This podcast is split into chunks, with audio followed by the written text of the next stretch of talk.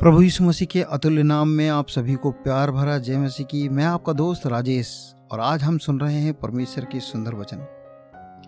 यसाया भविष्यवक्ता की पुस्तक में से 40 अध्याय और उसके 27 वचन में से हम आगे पढ़ेंगे। यसाया की पुस्तक, उसका 40 अध्याय, उसकी 27 आयत। यहाँ लिखता है, हे याकूब, तू क्यों कहता है? हे इज़राइल, तू क्यों बोलता है? मेरा मार्ग यहुआ से छिपा हुआ है। मेरा परमेश्वर मेरा न्याय की कुछ चिंता नहीं करता। क्या तुम नहीं जानते? क्या तुमने नहीं सुना? यहोवा जो सनातन परमेश्वर और पृथ्वी भर का सृजनहार है, वह ना थकता है, ना श्रमित होता है। उसकी बुद्धि अगम है। वह थके हुओं को बल देता है और शक्तिहीन को बहुत सामर्थ्य देता है। तरुण तो थकते हैं और श्रमित हो जाते हैं और जवान ठोकर खाकर गिरते हैं, परंतु जो यहोवा की बाट जोते हैं, वे नया बल प्राप्त करते जाएँगे। वे उकाबों के समान उड़ेंगे और दौड़ेंगे, श्रमित ना होंगे, चलेंगे और थकित ना होंगे। परमेश्वर अपने वचन के पढ़े जाने में और सुने जाने में आशीष दे। प्रिय, यहाँ परमेश्वर के लोग, याकूब, अर्थात परमेश्वर की चुना हुआ वंश, इज़राइल, परमेश्वर का जो चुना हुआ वंश है याकूब का नाम जो इसराइल पड़ा था।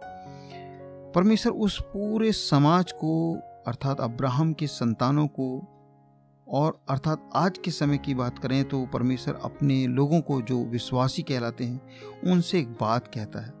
कहता तुम क्यों कहते हो? तुम क्यों बोलते हो कि परमेश्वर से हमारा मार्ग छुपा हुआ है? दूसरे शब्दों में, वे लोग परमेश्वर पर परमेश्वर की ओर शिकायत कर रहे थे कि परमेश्वर आपको हमारी कोई चिंता नहीं है। हमारी परिस्थिति आपसे छुपी हुई है। आप नहीं देख पा रहे हैं हमारी परिस्थिति। हम कितना दुखी हैं, हम कितना परेशान हैं। इस प्रकार से वो शिकायत कर रहे थे। तब यहाँ परमेश्वर कहता है कि तू ऐसा शिकायत क्यों करता है? शिकायत करना बंद कर। कहता है, परमेश्वर कहने लगा, क्या तुम नहीं जानते हो, क्या तुमने नहीं सुना है कि यहुआ जो सनातन परमेश्वर पृथ्वी भर का सृजनहार परमेश्वर है? हाँ प्रियो, आज हमें भी समझना है, यदि आज हमारी प्रार्थनाओं में, हमारी बातों में, हमारे व्यवहार में कहीं ऐसा लगता है कि हम परमेश्वर से ये कह रहे हैं कि परमेश्वर आपको तो दिखता नहीं। हमारी सिचुएशन, हमारी परिस्थितियाँ बहुत ख़राब हैं और परमेश्वर को तो कोई चिंता नहीं। तो प्रियो, परमेश्वर आपसे और हमसे कहता है, मैं सारे संसार का सृष्टिकर्ता परमेश्वर हूँ। मैं सारी पृथ्वी को बनाने वाला परमेश्वर हूँ। मैं सृजनहार हूँ। मैं ही करता हूँ। मैं ना तो थकता हूँ, ना तो श्रमित होता हूँ। मेरी बुद्धि अगम्य है, अर्थात अथाह है। प्रियो, कई बार हमारे विचार में ऐसा लगता है कि ये इसी तरीके से काम हो सकता है या उसी तरीके से काम हो सकता है। हमारी परिस्थिति इस रीति से ही ठीक हो सकती है या उस रीति से ठीक हो सकती है, लेकिन परमेश्वर कहता है, जहाँ तुम्हारी सोच खत्म होती है, अर्थात मेरे विचार तुम्हारे विचार ज़मीन और आसमान का उसमें अंतर है। मेरी गति में और तुम्हारी गति में ज़मीन और आसमान का अंतर है। हाँ प्रियो, परमेश्वर अद्भुत रीति से, अद्भुत गति से बहुत ही जल्दी सब कुछ को ठीक करने वाला परमेश्वर है। वो सृजनहार परमेश्वर है। उसकी बुद्धि अगम है। वो थकता नहीं, वो श्रमित नहीं होता। कई बार हम थक जाते हैं। प्रार्थना प्रार्थना करते करते थक जाते हैं। कई बार काम करते करते थक जाते हैं। मानसिक रीति से भी थक जाते हैं। कई बार हमको समझ में नहीं आता कि हम क्या करें। लेकिन वो कहता है, वह थके हुओं को बल देता है। शक्तिहीन को बहुत सामर्थ्य देता है। जवान तो थक जाते हैं। श्रमित भी हो जाते हैं, ठोकर खा के गिर जाते हैं।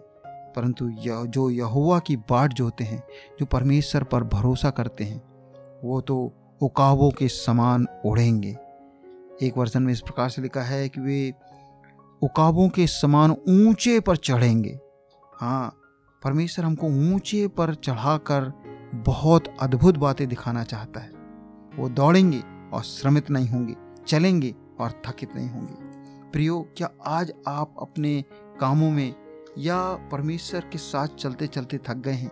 परमेश्वर आपसे और मुझसे एक बात कहना चाहता है कि हे मेरे दास, हे मेरे इज़राइल, हे मेरे चुने हुए याकूब, सुन, हे मेरे मित्र अब्राहम के वंश।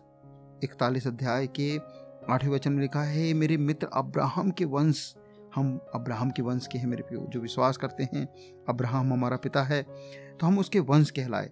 तू जिसे मैंने पृथ्वी के दूर दूर देश से ले लिया है और पृथ्वी की छोर से बुलाकर यह कहा है कि तू मेरा दास है, मैंने तुझे चुना है और तजा नहीं है मतलब त्यागा नहीं है।